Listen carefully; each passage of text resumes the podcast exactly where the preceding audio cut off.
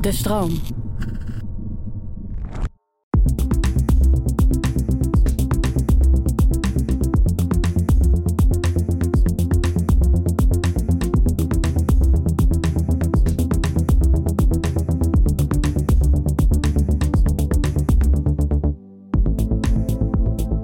Fijn dat je luistert naar de Podcast Psycholoog. Een podcast waarin ik, Marissa van der Sluis, samen met andere psychologen in gesprek ga over belangrijke onderwerpen. Om zo met z'n allen onszelf en anderen beter te leren begrijpen.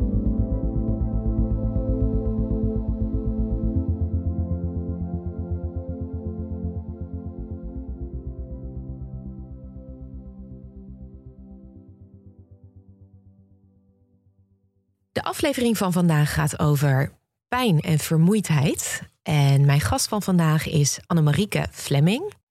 Welkom Annemarieke. Um, jij bent gezondheidszorgpsycholoog en auteur van het boek Pijn en het Brein. En het onlangs gepubliceerde boek Je Vermoeidheid te Lijf. Um, je werkt bij Reade Revalidatie en Reumatologie in Amsterdam.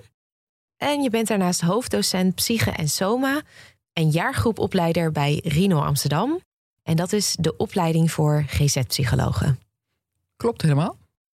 Nou, ik was jouw uh, laatste boek aan het lezen en over practice what you preach Mhm. gesproken. Uh, jij had met je uitgever dus al afgesproken om dit boek te gaan schrijven. Toen jij in 2020, ik geloof na een hele mooie reis naar Costa Rica en Panama, Ja, ineens een, uh, onthouden. ja, COVID-infectie te pakken had. Wat natuurlijk op zich al heel vervelend is. Maar uiteindelijk moest je daar wel een jaar van herstellen. En werd je gedwongen, notabene, met je eigen methodes aan de slag te gaan. Dat was wel even schrikken. De andere kant van de tafel, hè, spreekwoordelijk gezien. Ik was er al jaren mee bezig met revalidanten. En past het wel eens af en toe op mezelf toe. Maar, maar om uh, zo veel en zo vaak en hè, zo kort liggend te rusten, dat uh, ja, had ik niet verwacht. Nee, want waar had jij last van in dat jaar nadat je zelf COVID had gehad? Nou, het, was een rollercoaster ride van, van telkens nieuwe klachten die erbij kwamen. Het was echt uh, een, wonderlijke tijd. De acute fase, ik weet eigenlijk niet eens precies wanneer die uh, ophield. Ja, vermoeidheid was zeker een ding. Maar bij mij waren eigenlijk de twee klachten die voorop stonden. Dat ik koorts ontwikkelde, rond de 38 graden. Lichte koorts bij matige inspanningen al. Dus ook bij gewoon wandelen of fietsen. Heel al een kwartiertje, ja, buitengewoon irritant. Ja. En dat ik dan vervolgens een heel licht gevoel in mijn hoofd kreeg. Alsof ik elk moment kon flauwvallen. Na een tijdje weet je wel dat dat niet gaat gebeuren. Maar het interfereerde ontzettend met kunnen nadenken. Schrijven lukte bijvoorbeeld ook helemaal niet in die periode, maandenlang niet. Ja, dus dat waren eigenlijk de klachten waar ik zelf het meest last van had. En, eh, en nu ben je daar wel weer van af? Ja, nu ben ik daar weer al, al een hele tijd vanaf. Ja. Deze podcast gaat over uh, pijn en vermoeidheid. Want je hebt eigenlijk één boek geschreven wat voornamelijk uh, is gericht op pijn, maar natuurlijk ook over vermoeidheid gaat. En je laatste boek vooral over vermoeidheid. Voor wie is deze podcast nou eigenlijk precies relevant? Klinkt misschien aanmatig, maar ik zou zeggen voor iedereen. Want preventief kan je er ook een heleboel aan doen om niet uh, tot de risicogroep te gaan behoren. En, of, en als je daar al wel toe behoort, om ja, daar hopelijk op tijd en spaak in ziel te steken.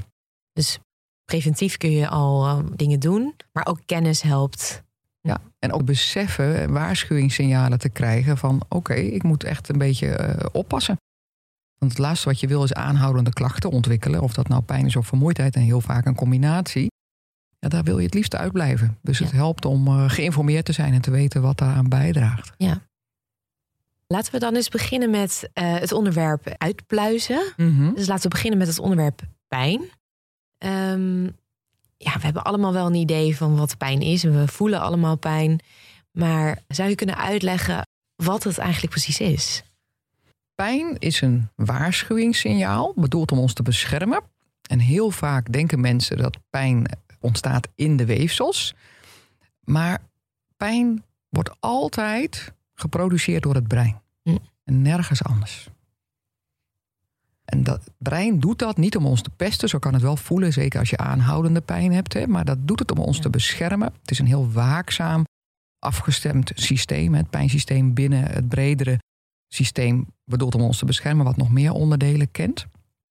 Allemaal om te voorkomen dat zich weefselschade voordoet. En als er al weefselschade is, dat dat dan beperkt blijft. Omdat als je kijkt naar de oertijd, hè, of naar, naar, naar mensen die in, in het oerwoud leven, nu nog steeds, elke verwonding kan de dood tot gevolg hebben. Dus daarom staan we zo scherp afgesteld.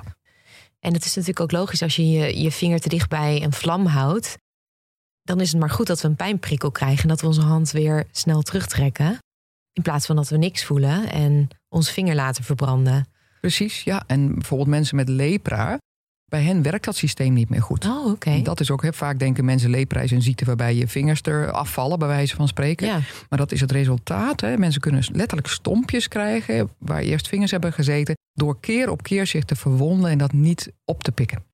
Dus ze hebben helemaal niet door dat er, dat er schade aan hun lichaam optreedt. Nee, Dat het beschermingsmechanisme is. Een nieuwe insteek is inderdaad dat mensen telkens heel bewust gaan controleren. Omdat ze niet die spontane signalen krijgen die wij gelukkig met z'n allen wel krijgen als je deze ziekte niet hebt. Eh, omdat het dus zo belangrijk is om gewaarschuwd te worden. Dus het is maar goed dat er pijn is. Ook al willen we natuurlijk allemaal geen pijn hebben. En ook dat is weer een goede motivatie om dingen te doen die veilig zijn. Dus evolutionair handig. Ja.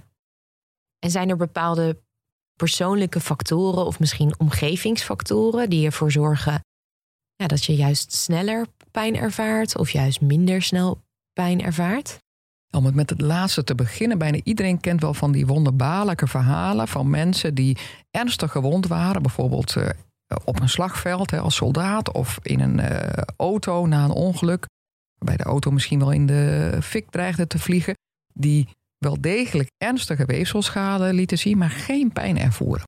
Dus soms, wanneer het voor de overleving door ons brein niet handig, namelijk te afleidend wordt gevonden om pijn te produceren, dan wordt het niet geproduceerd. En dan komt dat pas op op het moment dat men weer in veiligheid is. En dan zie je een beschermingsmechanisme, want dan komt ineens die hele vloed tegelijk aan in dat brein. En dan zie je vaak dat mensen flauw vallen. Ja. Trouwens, ook heel recent nog bij de Nijmeegse Vierdaagse, dat heel opvallend was dit jaar met die enorme hitte, dat er na de finish, dus nadat de mensen hun prestatie hadden geleverd, veel meer mensen flauw vielen dan normaal. Dus niet tijdens het wandelen, terwijl het Mhm. natuurlijk al even heet was en toen de inspanning werd geleverd, Ja. maar na de hand. En dat is een milde vorm van wat ik net vertelde. Ja, en is dat ook een soort beschermingsmechanisme wat op dat moment in werking treedt? Of wordt dat door, door, door stress veroorzaakt of door, adrenaline? Wat, wat is dat Het dan? is in ieder geval een teken dat mensen eigenlijk heel fors over hun grenzen zijn gegaan. Dus niet per se een persoonlijke factor, maar de context. Hè, hoe gevaarlijk is de context? Als die nog heel gevaarlijk is, dan wordt er minder pijn geproduceerd. En op het moment dat je in veiligheid bent, dan komt het alsnog hè, als een vloedgolf over je heen. Zodat je er wel ook naar moet handelen. Of, Ja. of het brein schakelt gewoon uit hè, door flauw te vallen. Maar er zijn inderdaad ook persoonlijke factoren die maken dat mensen een wel of niet scherper afgesteld pijnsysteem hebben. Dus niet iedereen kan even lang bijvoorbeeld in een experiment eh, een onderarm in een ijskoud bad met water houden. Ja, dus er zitten verschillen in je, eh, hoe heet het ook weer, je pijn, je drempel. Ja, dat wordt wel pijndrempel genoemd. Nu is het wel zo dat mensen met aanhoudende pijn eigenlijk en masse aangeven: ik heb een heel hoge pijndrempel. Op het moment dat je het experiment uitvoert met mensen zonder aanhoudende pijn en mensen met, dan zie je dat de mensen die dus last hebben van voortdurende pijn minder lang hun arm in de emmer kunnen houden. Bij dezelfde prikkel minder lang dat kunnen volhouden. Maar dat zegt inderdaad nog niks over de subjectieve pijndrempel. Eigenlijk zelfs niet eens over de objectieve, want als je hun hersenen op dat moment scant met een functionele MRI, een fMRI, dan zie je dat er ook echt heel veel meer gebieden oplichten. Dus dan is, is het ook weer waar wat ze zeggen, namelijk dat ze het relatief langer volhouden, gezien hoeveel hersenactiviteit daarmee gepaard gaat, dan de gezonde proefpersoon. Ja. Dus het is een heel Lijkt lastig. ook meer belast te worden. Ja, heel vaak wordt dan gedacht, nou zie je wel, ze houden het minder lang vol, dus ze hebben eigenlijk een hele lage pijndrempel. Maar dat is, dat is allemaal te simplistisch. Ja, het, het zit wat ingewikkelder in elkaar dan dat. Ja.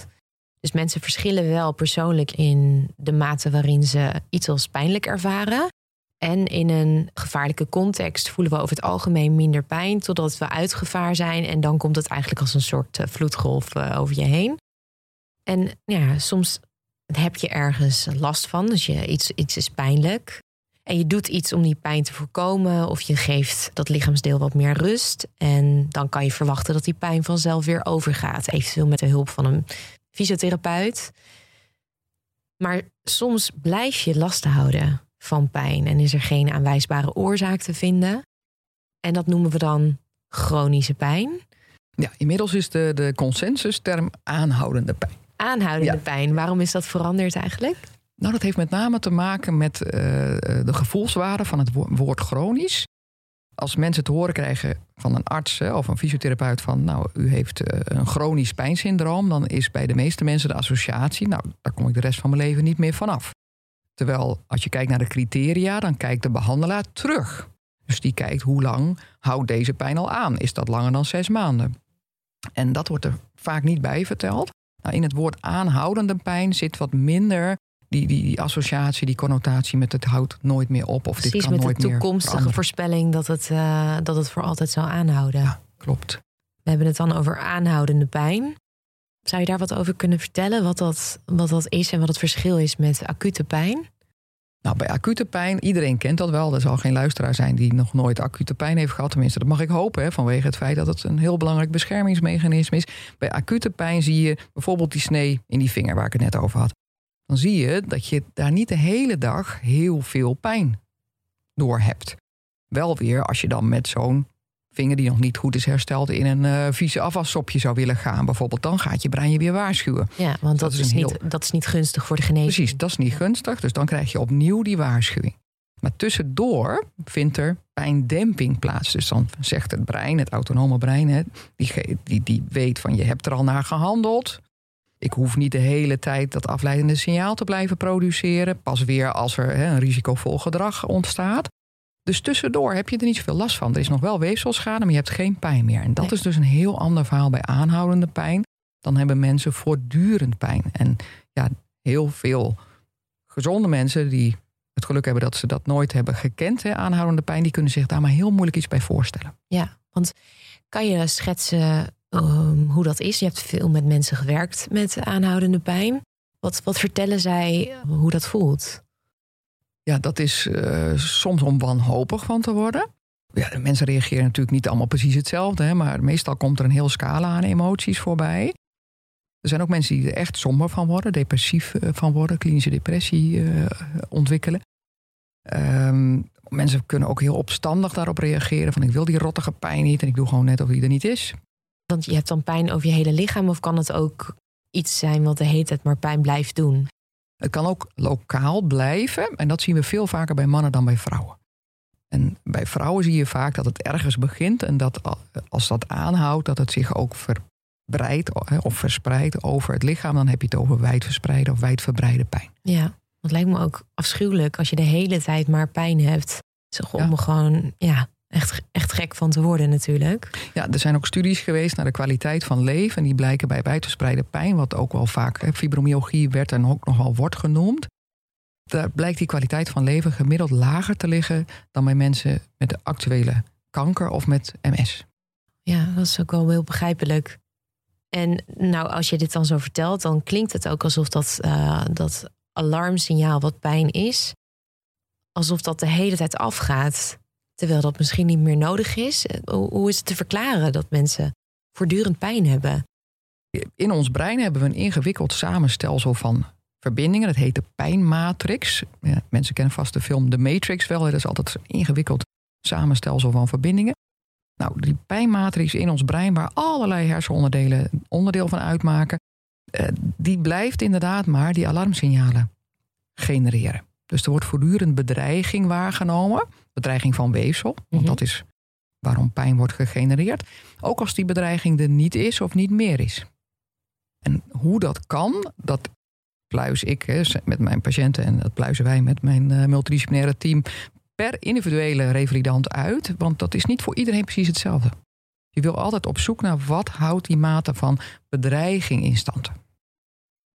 Maar er, er schijnt wel iets te zijn wat, wat over het algemeen wordt gevonden. En dat beschrijf je ook in je boek. Dat is centrale sensitisatie. En dat kan ervoor zorgen dat je pijn ervaart terwijl uh, er eigenlijk geen gevaar is op dat moment.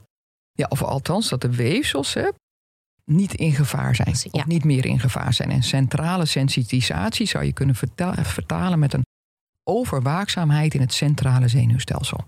En het centrale zenuwstelsel, dat is ons ruggenmerg en ons brein samen. Dus inderdaad, in die onderdelen van ons lichaam, want dat is ook lichaam, hè, alleen het is dus niet op de plek waar je de pijn voelt, dat er schade is. Hè, en ook in het centrale zenuwstelsel is er gelukkig geen schade, maar er is wel sprake van een ontregeling, een overwaakzaamheid, Mhm. waardoor die pijn maar geproduceerd blijft worden. Ja. Dus het kan dan ook zijn dat je bijvoorbeeld een blessure krijgt en daarmee ga je aan de slag met revalideren. En op een gegeven moment ben je misschien fysiek wel genezen, maar dat systeem blijft als het ware vuren. Ja. Door je die pijn blijft houden. Ja, dat klopt. En ook daarin is onder andere gedrag weer van belang. Je hebt een groep mensen die is geneigd op pijn te reageren met vermijding. En gaan het lichaamsdeel ontzien, wat helemaal prima is. Op het moment dat je je enkel hebt verstuikt, Ja, die wordt niet voor niks dik. Dat, dat is ook bedoeld om ons te immobiliseren. Dus even een tijdje eh, op de rem te trappen. Maar er zijn ook mensen die bijvoorbeeld bij, bij schouderblessures ook de schouder langere tijd niet meer bewegen. En, en, en bij schouder- en kniegewrichten is al een paar dagen niet bewegen heel risicovol. oh ja, dus die gaan het dan ontzien, omdat Ja. je dan en je denkt dat dat de juiste manier is om met je blessure om te gaan, maar dat is dus juist niet goed. Dus bijvoorbeeld bij je schouder. Ja, daar kan je bijvoorbeeld een frozen shoulder van krijgen.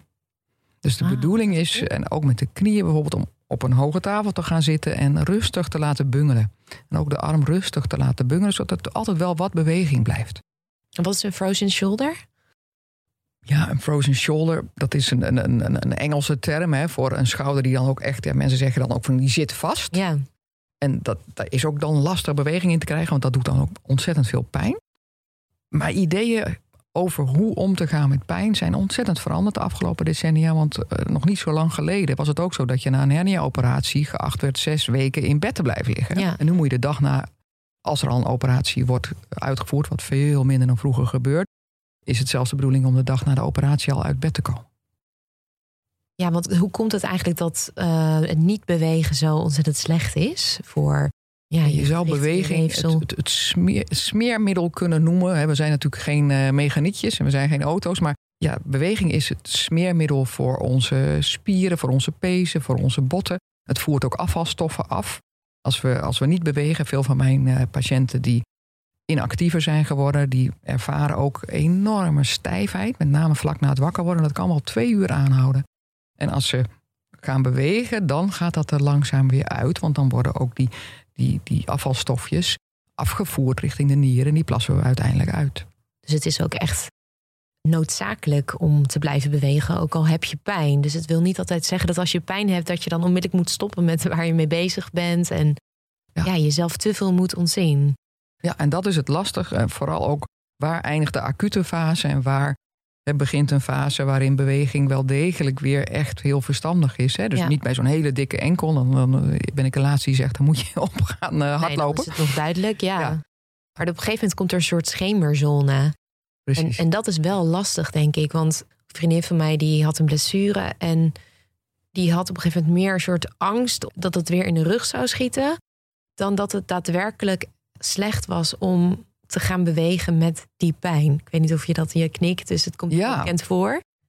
En, dat, en het lastige is dat die verwevenheid van lichaam en geest zo groot is dat op het moment dat wij angstig zijn om onze rug te bewegen, dan zal ons onbewuste autonome brein ook meer spierspanning genereren in die, vaak in die onderrug. Hè? Waardoor je ook eerder pijn zal ervaren als je wel die rug gaat bewegen. Want dan komt, want die spieren vinden het niet leuk om de hele dag aangespannen te staan. En die sturen protest via het ruggenmerg omhoog naar het brein. En daar komt het aan in de pijnmatrix. En wordt het meegenomen. Hè, is onderdeel van is er bedreiging, dan genereren we pijn.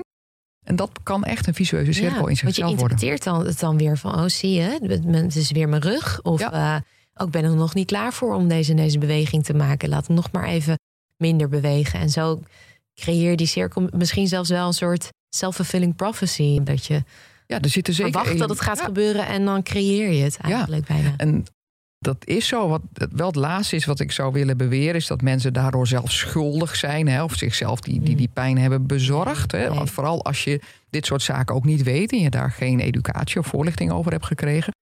Ons brein reageert namelijk altijd op pijn alsof het acuut is. ons brein kan helemaal geen onderscheid maken tussen acute en aanhoudende pijn. Behalve met ons denkende deel, dat is maar 5% van het brein. Ja, daarmee kunnen wij dus als, als denkende mens, wat ons onderscheidt van andere zoogdieren, zelf bedenken van oké, deze pijn betekent niet meer dat het gevaarlijk is om te bewegen of dat ik weefsels daarmee in gevaar breng. Mhm. Maar dat is intuïtief, instinctmatig, is dat wel zeg maar de boodschap die ons lichaam ons geeft. Ja, dus het is ook logisch dat je daar naar luistert. Ja, en een deel van de mensen luistert daarnaar, soms dus een beetje te goed.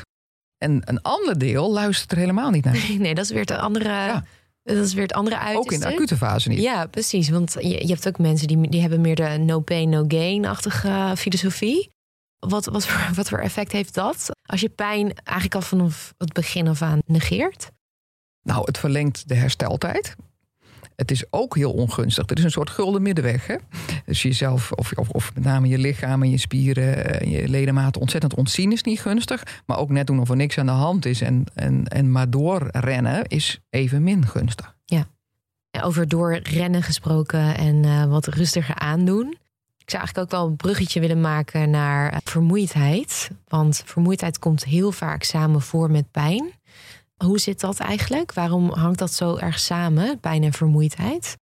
Nou, ik stipte al heel even aan dat het pijnsysteem een van de onderdelen is van een breder systeem, bedoeld om ons te beschermen. En dat heeft vier onderdelen. Het is het immuunsysteem, het pijnsysteem, het emotionele systeem en de energiehuishouding. Dus ook de energiehuishouding is bedoeld om ons te beschermen in de zin van het geeft ons signalen wanneer het tijd is om te recupereren, een moeilijk woord voor herstellen. Dus om inderdaad eens eh, die, die avond wat vroeger naar bed te gaan, om overdag je pauzes te nemen. Dat is dus erg verweven. Pijnsysteem en energiehuishouding zijn twee van de vier pijlers van hetzelfde bredere systeem. En je ziet ook heel vaak ontregelingen op alle pijlers. Als pijn aanhoudend blijft of als vermoeidheid aanhoudend blijft, dan is het bijna nooit zo dat maar één van die pijlers klachten geeft. Als ik dat aan het uitpluizen met mijn patiënten, dan blijkt bijna altijd dat er op minstens drie, soms wel vier van die pijlers ontregeling is. Mhm. Dus het, het, het komt ook samen voor omdat vermoeidheid er ook voor zorgt dat je wat rustiger aandoet.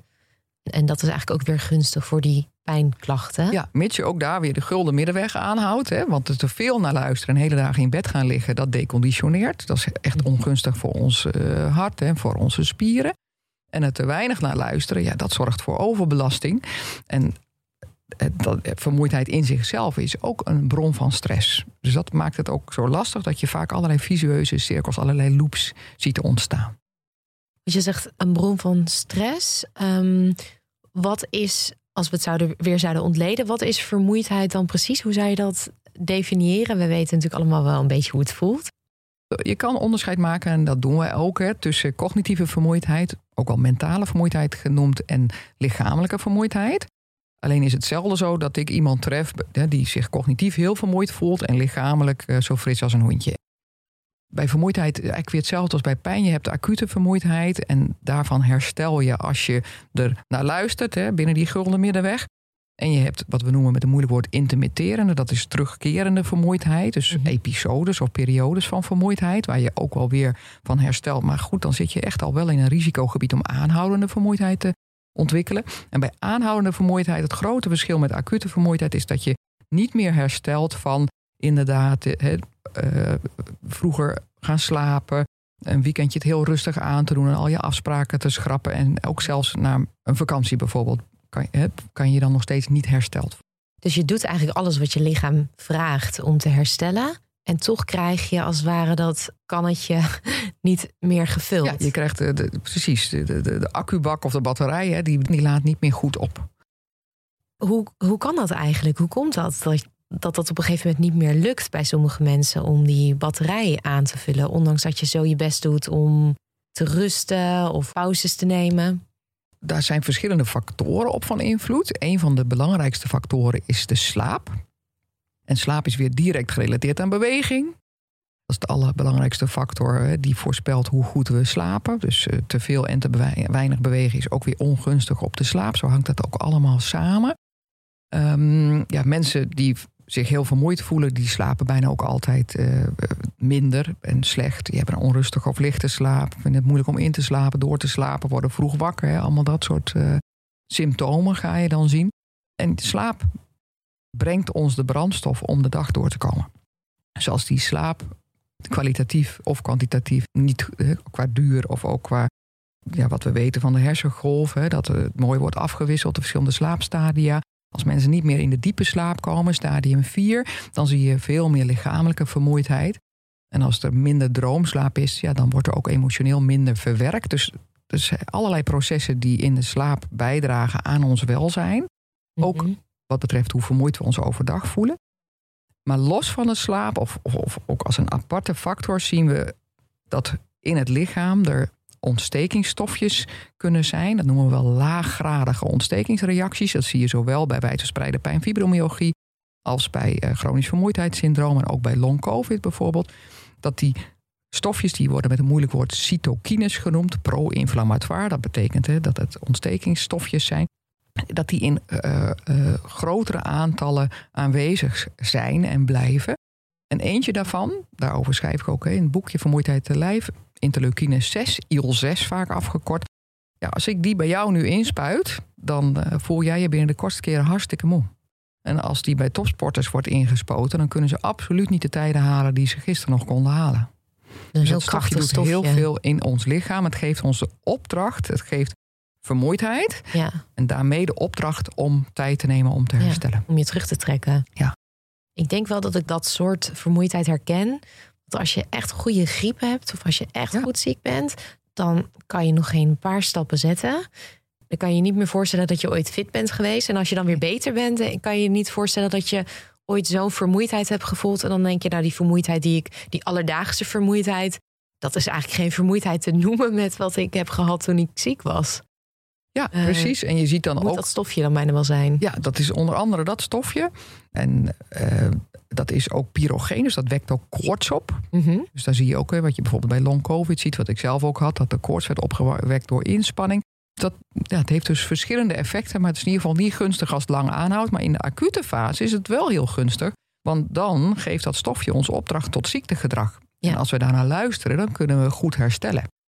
Alleen je wilt graag dat dat stofje terug in zijn hok gaat. Hè, dus op het moment dat de acute infectie bijvoorbeeld bij COVID is bestreden, en uit het lichaam is gewerkt, dan verwacht je, en dat noemen ze met een moeilijk woord, het de anti-inflammatoire reflex. Hè, dan hoort dat weer een shutdown te zijn. Dus dan hoort dat stofje duidelijk weer af te nemen hè, in, in aantallen. En dat gebeurt dus soms niet. Dan zie je die aanhoudende klachten. Ja, oké. dus dat stofje kan er verantwoordelijk voor zijn. Ja, een, van, een van de factoren zijn waardoor je je zo moe blijft voelen. Maar dus ook wat je net zei, een verstoorde slaap. En dan kan je van alles doen overdag. Maar als je een bepaalde slaapstadium mist, dan blijf je je gewoon moe voelen. Ja. Ja, en zijn er nog andere oorzaken of factoren die ervoor zorgen dat we ons echt langdurig of aanhoudend moe kunnen voelen? Ja, eh, ook best wat verrassende correlaties zijn gevonden. Namelijk bijvoorbeeld tussen eenzaamheid en vermoeidheid. Ja, een correlatie is een verband. Ja, maar er zijn ook aanwijzingen dat het kausaal is. Dat mensen die zich eenzaam voelen, als je die lang volgt, dan is de kans groter dat zij aanhoudende klachten van pijn of vermoeidheid of allebei ontwikkelen dan bij mensen bij wie dat niet het geval is. Ja, ja. En het geldt ook voor mensen met een, ehm, een negatieve kijk op de eigen gezondheidstoestand. Los van de objectieve eh, toestand, zoals die bijvoorbeeld door medici wordt vastgesteld. Dus nou ja, we hebben niet voor niks de uitdrukking hoop doet leven.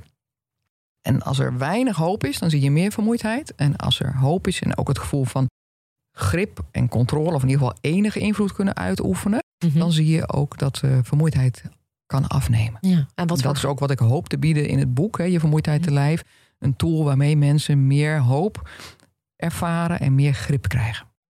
En wat voor gedachten kunnen het zijn? Heb je een paar voorbeelden daarvan die mensen kunnen hebben, waardoor hun kijk wat negatiever wordt op hun eigen klacht, op hun vermoeidheid of een pijn die ze ervaren?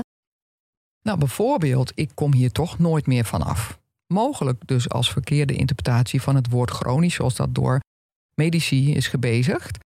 En dat kan al, uh, ja, dat zou dus, of dat kan absoluut al negatieve ja, effect hebben. Dat roept al een gevoel van moedeloosheid op. Ja, maar moedeloosheid, machteloosheid, stemmingsklachten zijn trouwens ook gecorreleerd. Hè. mensen die depressief zijn, die voelen zich uh, zelden of nooit energiek uiteraard. Dat is ook een van de criteria voor depressie. Mhm. Dat is ook een van die factoren. En ook de mate van de kwaliteit van de vrije tijd die wordt genoten, is ook een belangrijke factor bij vermoeidheid. Hoe bedoel je dat? Nou, wat we zien is dat ehm, het heel erg uitmaakt of mensen kleine versnipperde eilandjes hebben van vrije tijd, of dat het wat langere aaneengesloten uren zijn. En daar zie je Oh. ook echt een seksenverschil. Dat mannen gemiddeld meer vrije tijd hebben die wat langer aaneengesloten is. En vrouwen veel versnipperder. En dat versnipperde, eh, ja, die versnipperde vrije tijd, die kan ervoor zorgen dat je je chronisch vermoeider gaat voelen. Ja, dat je minder goed? oplaadt. Hè? Dus Ja. zelfs als het zo is, het, er zit wel een verschil tussen mannen en vrouwen, maar dat is niet heel groot hè, wat betreft duur van de vrije tijd. Maar wat betreft de versnippering, ja, hoe, hoe, hoe korter en kwalitatief minder. Want we weten bijvoorbeeld uit een heel recent Engels onderzoek dat eh, arbeidstijdverkorting van, eh, eh, bij mannen oplevert dat ze meer leuke dingen voor zichzelf gaan doen. En bij vrouwen dat ze nog meer eh, tijd gaan steken in eh, eh, Zorgtaken zorgtaken en, en huishouden en dat soort zaken. En dat is iets waar vrouwen natuurlijk ook zichzelf over moeten bevragen. Hoe handig is dat dan? Hè? Dus die versnipperde korte of vrije tijd ook nog eens gaan besteden aan zaken die geen kwalitatieve vrije tijd opleveren. Dat is dus gewoon niet verstandig. Nee, daar moeten we dus wat aan doen. Ja. Eigenlijk sowieso ervoor zorgen dat vrije tijd wat meer aaneengesloten is. Bijvoorbeeld tussen partners hè, kunnen daar afspraken over gemaakt worden. Zeker als er kinderen zijn en jonge kinderen. Want dat is ook een groep waar we heel veel vermoeidheid zien. Dan kan het echt uitmaken of je even de hele zaterdagmiddag vrij hebt. Of eh, drie Eén keer een half uurtje. Ja. Dan kom je als het ware ook niet echt in een wat dieper herstel. Nee. Ehm, we hebben net al even gehad tijdens het bespreken van pijn over die centrale sensitisatie. Ik kan het woord gewoon niet uitspreken. Dus Nou, vanaf nu gaan we het. eh, Hoe gaan we het vanaf nu noemen? Wat zei je net? Overwaakzaamheid van het centrale zenuwstelsel. Overwaakzaamheid.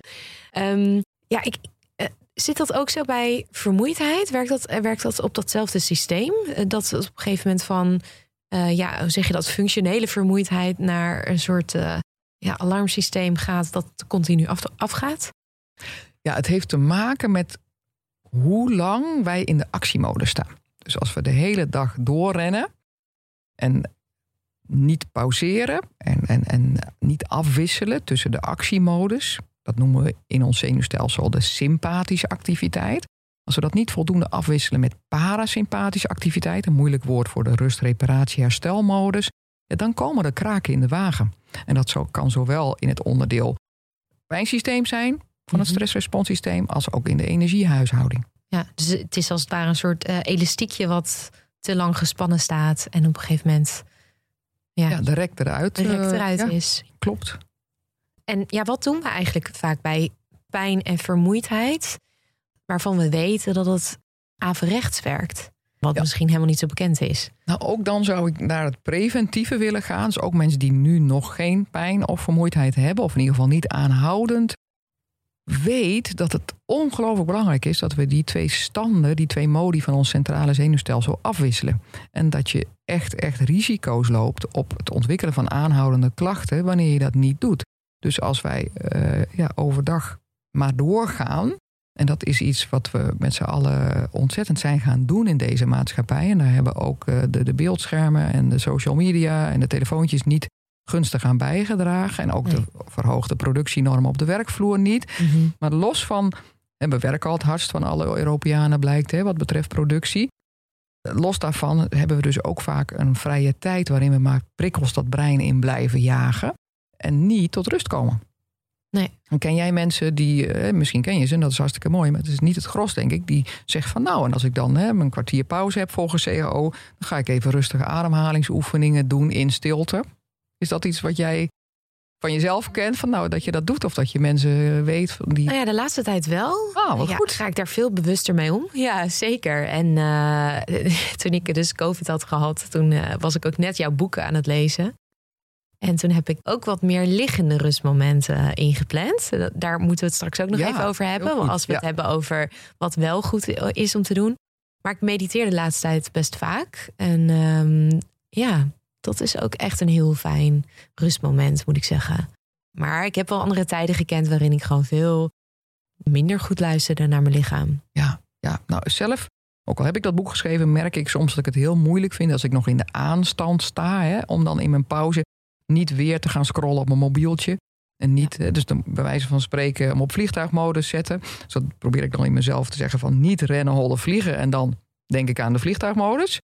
Dat wil nog wel eens helpen. Of er letterlijk een post-it op plakken van nu niet. Ja, soms helpen dat soort uh, ja, beetje, beetje, beetje lullige maatregelen. Kunnen wel echt even helpen om je brein, die nog zo in die actiestand staat, er even op te wijzen van pauze. Ja, maar dat moet je dus heel bewust doen. Ja. Maar ja, we, we hadden het er dus over wat averechts werkt. En dat is dus te veel in die actiemodus zitten. Zowel voor pijn als voor vermoeidheid. Ja, ehm, want dat, in de natuur komt dat niet voor. Dat is misschien nog goed om toe te voegen. Wij zijn daar niet op gebouwd. Nee. Net als andere zoogdieren is het de bedoeling dat bedreiging maar kort aanhoudt. Hè. Een antilope die wordt achtervolgd door een leeuw in de natuur. Ja, dat duurt geen 24-7 weken of maanden achtereen. In het Engels zeggen ze dat heel mooi. Die antilope is binnen de kortste keren ofwel winner ofwel dinner. En daarna houdt de stressrespons in beide gevallen op. Of ze keert veilig terug naar de kudde. En dan zijn er weer andere leden van de kudde die die waakzame functie overnemen. Dan kan ze weer langzaam tot rust komen. Ja, of ze heeft het niet overleefd. Nou, wij mensen zijn precies zo gebouwd als die antilopen. En ja, dus ook bij ons, in ons stelsel, is het ook niet de bedoeling om heel lang achterheen in die actiemodus, in die overleefmodus te staan. En dat zijn we dus met z'n allen veel meer gaan doen dan waarop we gebouwd zijn. Ja. En is dat misschien ook omdat die stressprikkels veel minder letterlijk levensbedreigend zijn, dat we daardoor ook het idee hebben ontwikkeld dat we niet hoeven te herstellen daarvan, maar gewoon weer door kunnen gaan met andere stressvolle dingen, terwijl we hebben die herstelmomenten wel nodig. Ja, ja, onze gave als mens is ook onze valkuil. Namelijk, wij kunnen nadenken, we kunnen vooruitdenken, we kunnen plannen, we kunnen denken: oké, ik ben net bijna aangereden op de fiets, maar gelukkig is het niet echt gebeurd. En hup, weer door, hup naar het werk. Of, hè, We staan er vaak niet echt bij stil dat we even een enorm stressmoment hebben gekend, waar we misschien wel even van dienen te herstellen. Ja. En is er nog een, een bepaalde misvatting over pijn en vermoeidheid, ja, die nog belangrijk is om te noemen? Nou, wat, wat ik een belangrijke vind om te noemen wat betreft vermoeidheid, is dat uh, veel mensen geneigd zijn om dan overdag lang achtereen in bed te gaan liggen of op de bank te gaan liggen. Voelen. Als ze zich moe voelen. Met het idee de, he, daardoor te zullen herstellen.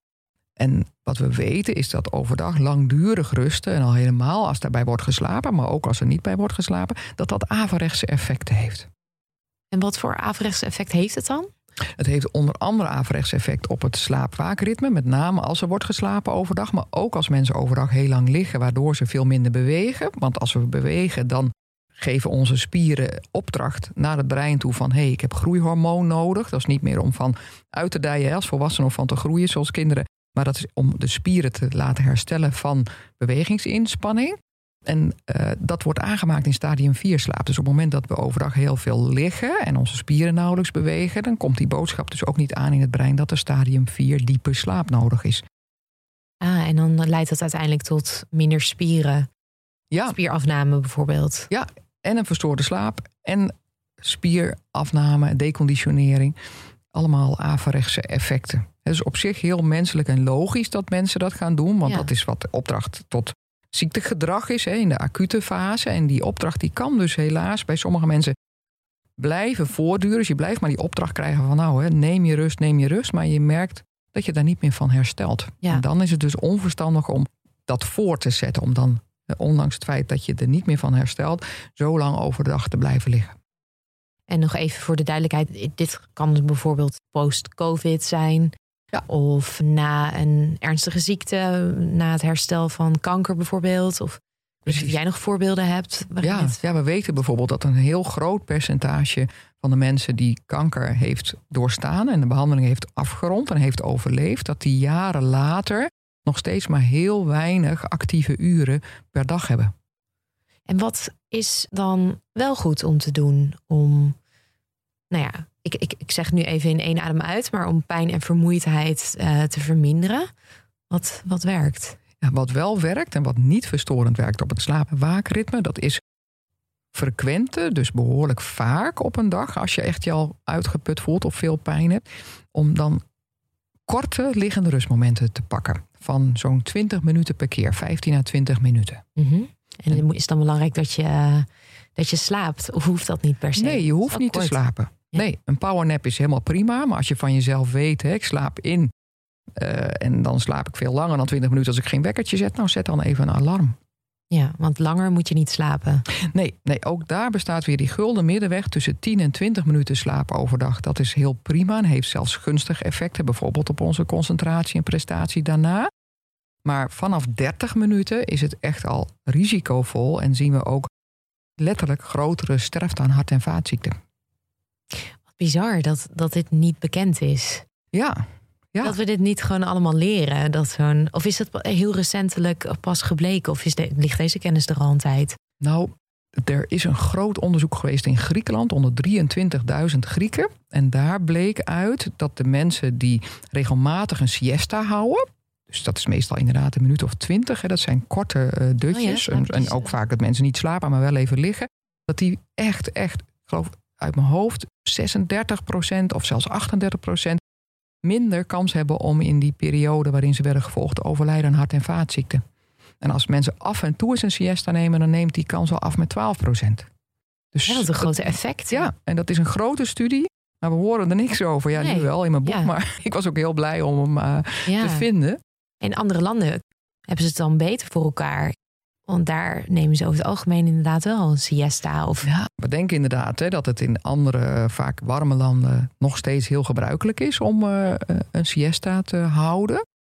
Maar dat blijkt steeds minder vaak ook daadwerkelijk te gebeuren. Bijvoorbeeld in Spanje, toch wel het land dat misschien wel het meest bekend staat om de siesta. Is Geweest, dat, ja, ja, het is dat nog maar één op zes? alles stil. Ja, maar nog maar één op zes gaat echt even liggen ook. Dus het is wel zo dat hè, de, de winkels en de musea dicht zijn. Langere tijd hè, tussen de middag. Maar dat betekent niet meer dat de mensen ook een liggend rustmoment pakken. Nee, want dat liggende rustmoment, dat is essentieel. Als je zit, is het alweer anders dan liggen.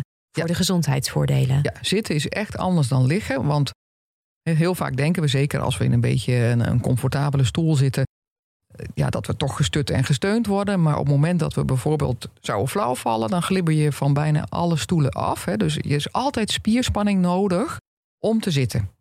En alleen in liggen is er geen spierspanning nodig. En dus hoef je ook met je nekspieren je hoofd bijvoorbeeld niet te tillen. En dat is wel. gedragen. Ja, en ons hoofd tillen we, als we niet overdag ergens gaan liggen, de hele dag door. En dat is 4 tot 6 kilo. Dus voor de gewone mens levert het al heel veel gezondheidsvoordelen op om af en toe ja, dutjes te doen. Maar dat hoeft nog niet eens. Je kan ook gewoon je ogen dicht doen. Ja. En even in een soort sluimerstand terechtkomen. Of naar rustige muziek luisteren. Dat ik. Ook helemaal prima. Als het maar Ja. geen schermen zijn. eh, Als je maar geen andere dingen gaat doen. Nee, nee is dus audio maximum. is echt eh, veel beter dan visuele prikkels. Want dat, dat levert heel veel activiteit in het brein op. En Ja. je wilt dus niet alleen dat je spieren niet hoeven te werken hè, in licht, maar ook dat je brein tot rust kan Ja. komen. En voor de mensen die geen last hebben van chronische vermoeidheid of pijn. Mhm. Wat zou je dan aanraden qua liggende rustmomenten? Dan is één keer per dag eigenlijk wel het minste, weten we. Eén à twee keer zou mooi zijn. Hè? En dat deden de oude Romeinen bijvoorbeeld ook al. Die noemden dat sexta hora. Dat is verbasterd tot siesta. En dat is meestal zo ergens tussen Zesde uur. Ja, het zesde uur na het ontwaken. En voor de meeste mensen is dat tussen 1 en 2 uur 's middags. En dat is dus vaak ook als we de afterlunchdip ervaren. Denken we dat het komt omdat we te zwaar hebben geluncht. Maar ook als je alleen maar groente of gezond zou eten. Het blijkt te maken te hebben met een piek in melatonineproductie overdag. Dus hè, dat, is niet, dat slaaphormoon is niet alleen s'avonds vanaf een uur of acht actief om ons in slaap te brengen. Er zit ook een piek, een piekje overdag. En daar luisteren we met z'n allen niet meer naar. Die is er niet voor niets. Maar Die is er niet voor niets. ooit Nee. geleerd om te negeren in het eh, industriële tijdperk. Dus als je dat moment pakt en je zou bijvoorbeeld uit je werk gewoon even het kwartiertje gaan liggen voordat je gaat koken of iets dergelijks, dat zou ook heel gunstig zijn. En als je last hebt van aanhoudende pijn en vermoeidheid, wat is dan. eh, Ja, dan is het advies, om dat vaker en gestructureerder te doen, afhankelijk van de mate van uitputting die wordt ervaren. En eh, de ad hoc methode hè, waarmee je kan beginnen in dat geval is dat je na elke twee uur 20 minuten zo'n liggend rustmoment pakt. Mhm. En dat is een beetje de, de, de oude methode van Veilig Verkeer Nederland. Vroeger stonden er borden langs de snelweg. Ik weet niet of jij, want je bent jonger dan ik, of jij die nog hebt gezien. Hè? Dat was twee uur rijden, kwartiertje rust. Oh nee, ik kom me niet bekend voor. Nee? Nou, alle oudere luisteraars naar deze podcast, die kennen die, uh, die borden denk ik nog uit hun hoofd. Nou, dus dat kan je ook gebruiken. Twee uur rijden, kwartiertje rust. Nou, twee uur actief zijn. En actief in deze methode is alles waarbij je niet ligt. Ja. Dus ook als je met een kopje thee in een tijdschrift even zit, dan geldt dat als actief, hè, tussen aanhalingstekens. Alles wat niet liggen is, en dat doe je dan twee uur. En vervolgens ga je 15 tot 20 minuten even liggen. En wat je kan doen, is dat dan ook weer afbouwen of die tijd daartussen opbouwen, die actieve tijd opbouwen. Zeg maar. dus op het, moment, op het moment dat de uitputting afneemt en je begint energiereserves op te bouwen, en dat houdt echt wel eventjes gestaag aan, hè, dus wel meer dan een week, twee weekjes, dan kan je de tussenliggende periode verlengen. Je gaat niet het liggende rustmoment verkorten, dat blijft 15 tot 20 minuten.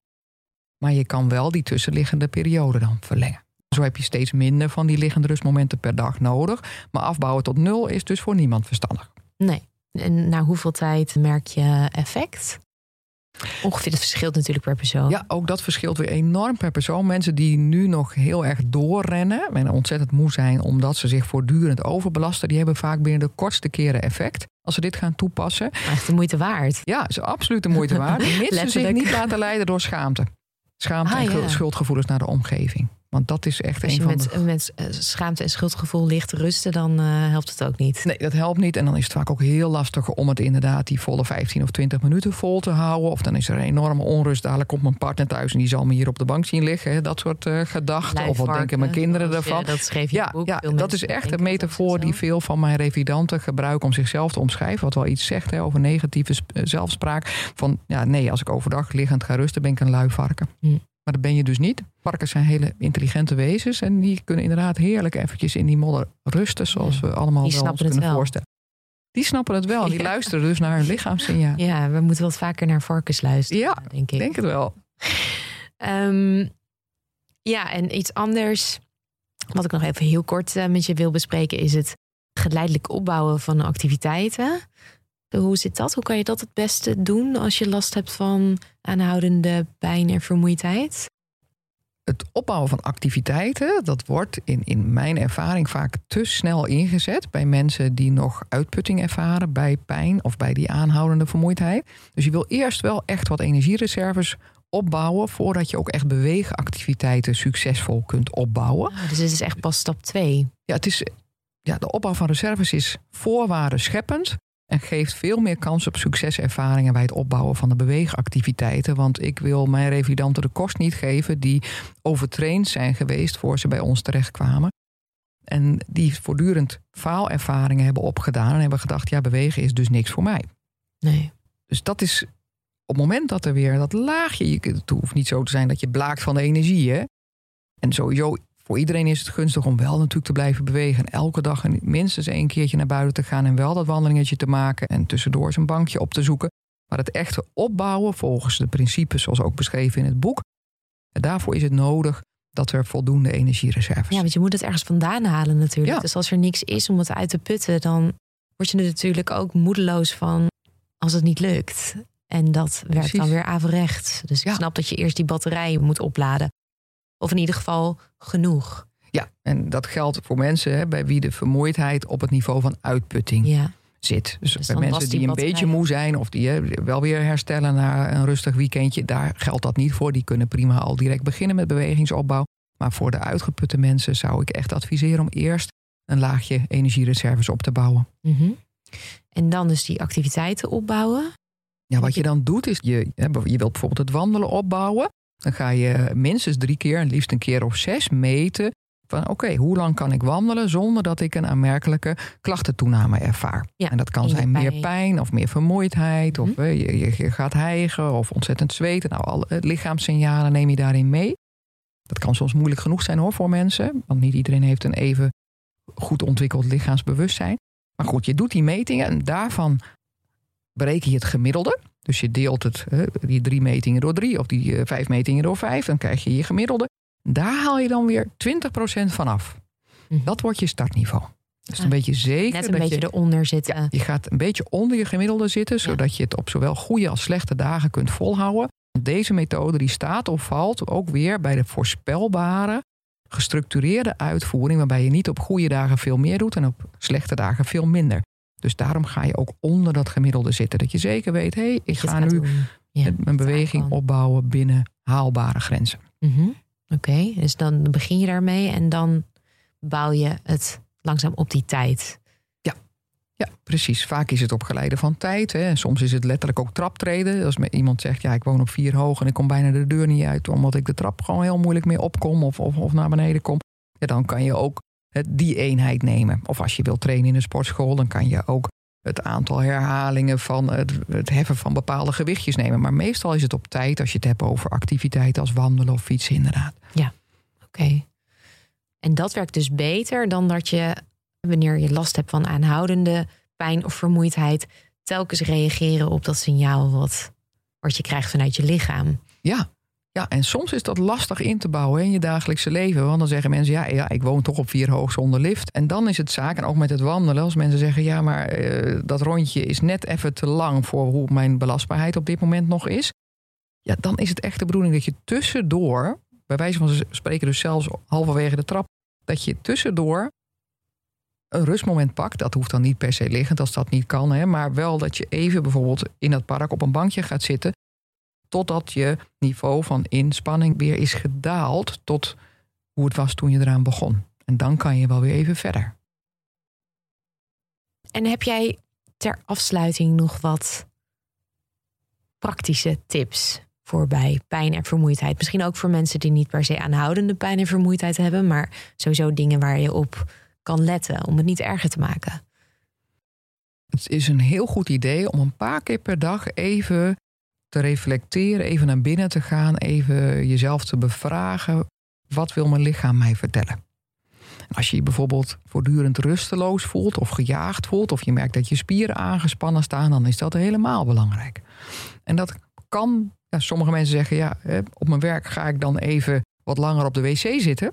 Zeker als je in een kantoortuin werkt of iets dergelijks, maar even in je eentje, Zonder even afleiding. naar binnen. Precies, ja, je ogen sluiten is daarbij vaak ook een handig idee. En wat jij al bent begonnen te doen, hè, een aandachtsoefening toevoegen. Dat kan ook heel goed via je telefoontje. Hè, dat je bijvoorbeeld een bodyscan doet. Zodat je even dat lichaam afgaat. Even weer in contact daarmee komt. Want we zijn vaak heel cerebraal bezig. Heel erg met dat brein, heel cognitief. Ja, analytisch. Ja, en, uh, ja. Dus af en toe zijn we zo'n floating head. Zo noem ik mezelf wel eens. Ja. Als ik, als ik helemaal in mijn hoofd zit en dan voel ik soms mijn eigen lichaam niet meer. Dan moet ik echt even. Nee, en dan voelen we vaak ook niet dat we te lang achtereen zitten. Dus dat is ook een tip om niet te lang achtereen te zitten. En om bijvoorbeeld, ik heb geen printer op mijn kamer. En dat is ook echt bewust, zodat ik, als ik een printje maak, even naar de andere eind van de gang moet lopen. Heb ik even mijn loopje gehad, ook tijdens een sessie met een cliënt bijvoorbeeld. En dan ja, wissel je toch even af. En ik heb nu ook een zit-sta-bureau. Ja, buitengewoon ja. Eh, aan te raden. Ja, dat hoor ik van meer mensen. Ja, ja, het, is wel, het is wat kostbaar. Je krijgt ze natuurlijk ook uh, steeds vaker tweedehands op de markt. Ongelooflijk aanraden. Als je veel, hè, zoals wij psychologen, als je veel rapporteert, veel, je zit vaak al tijdens de gesprekken en dan vervolgens zit je ook nog eens een keer te rapporteren. Nou, dan is zo'n loopje naar de printer op zich niet meer voldoende. Want we willen met name die grote beenspieren overdag aanspreken. Ook weer om onder andere overlijden aan hart- en vaatziekten te verminderen. Oh, dus echt van die kleine momenten dat je dus even in beweging bent, helpen al ja. zodanig dat je het risico op hart- en vaatziekten... Dat, dat blijkt belangrijker dan twee of drie keer te gaan sporten per week in de sportschool. Daarmee compenseer je dat niet. Als je dus een zittend beroep hebt. We zijn heel sedentair geworden in ons levensstijl. En dat is gevaarlijk. Een laatste tip die heeft te maken met mijn favoriete werkwoord. En dat is het werkwoord opslomen. Oh, heb S'avonds. gehoord. Nee, heb je er nooit van gehoord? Nee, nee. Nou, opslomen. ik, heb, ik, heb, hem niet zelf bedacht. Ik ben ook dichter, dus het had misschien gekund. Ja, opslomen klinkt paradoxaal, maar wat ik zo leuk daaraan vind... is dat het uitdrukt dat je, dat je actief ermee bezig bent om slomer te worden. En dan met name dus de tweede helft van de avond... dat we opslomen. Dus dat we ons klaar gaan maken, ons, ons brein, ons lichaam klaar gaan maken... voor hé, hey, straks is het tijd om te gaan slapen. En dat kan onder andere door, net als bij kleine kinderen, vaste rituelen, vaste volgorde van uh, tanden poetsen, pyjama of t-shirt aan. Hè. Dus, maar ook niet, en zeker als we al slaapklachten hebben, de tweede helft van de avond echt liever geen beeldschermactiviteiten. En dat is heel moeilijk, zeker voor avondmensen zoals ik zelf. Wat ook erg goed kan werken, is een, een, een rustig wandelingetje maken s'avonds. Oh ja, wel echt de deur uitgaan en dan. Uh... Ja, een matige inspanning. Hè. Als je nog, dan heb ik het over, niet als je al uitgeput bent, uiteraard. Hè. Maar uh, ja, dat kan ook echt helpen bij het opslomen. Maar met name denk weer aan hoe je dat met kleine kinderen doet, of wat je daarvan weet. Dat het handig is om daar een vaste volgorde in, in te hebben. Dat is weer die voorspelbaarheid voor ons brein, die die cues ook echt oppakt met het aanmaken van meer slaaphormoon, meer ja, melatonine. Je krijgt gewoon kleine signalen dat bedtijd eraan zit te komen. Ja. En we dachten dat blauw licht heel erg belangrijk was hè, om te vermijden s'avonds. Nou, dat is ook een goed idee om dat te vermijden. Mhm. Maar het blijkt dat de prikkels van bijvoorbeeld Word Void spelen, of, hè, dat dat nog veel meer dat brein alert houdt dan blauw licht. Ja. Maar dat betekent dus ook dat je geen hele ingewikkelde gesprekken moet gaan voeren uh, vlak voor het slapen gaan. Dus niet, dus niet alleen met schermen, maar ook andere ingewikkelde activiteiten. Of nog even nadenken over je werk. Dat je dat dus ook beter kan doorschuiven naar het begin van de avond of naar de volgende dag. Ja, daar heb je helemaal gelijk in. Ja. ja. We zijn aan het einde gekomen van uh, deze aflevering over pijn en vermoeidheid. En vooral wat je er tegen zou kunnen doen, hoe je pijn en vermoeidheid zou kunnen verminderen. En op de Podcast Psycholoog Club hebben wij nog een extra aflevering staan. En daarin praat ik met jou over hoe je het beste je energie kan opbouwen. Dankjewel dat je hier vandaag wilde zijn en ehm, meer wilde vertellen over jouw kennis. Heel graag gedaan. Wil jij na het luisteren van deze aflevering nog meer leren over psychologie? Word dan lid van onze club op de podcastpsycholoogclub.nl en ontvang elke maand bonusmateriaal bij de podcast en een door mij persoonlijk ingesproken ontspanningsoefening.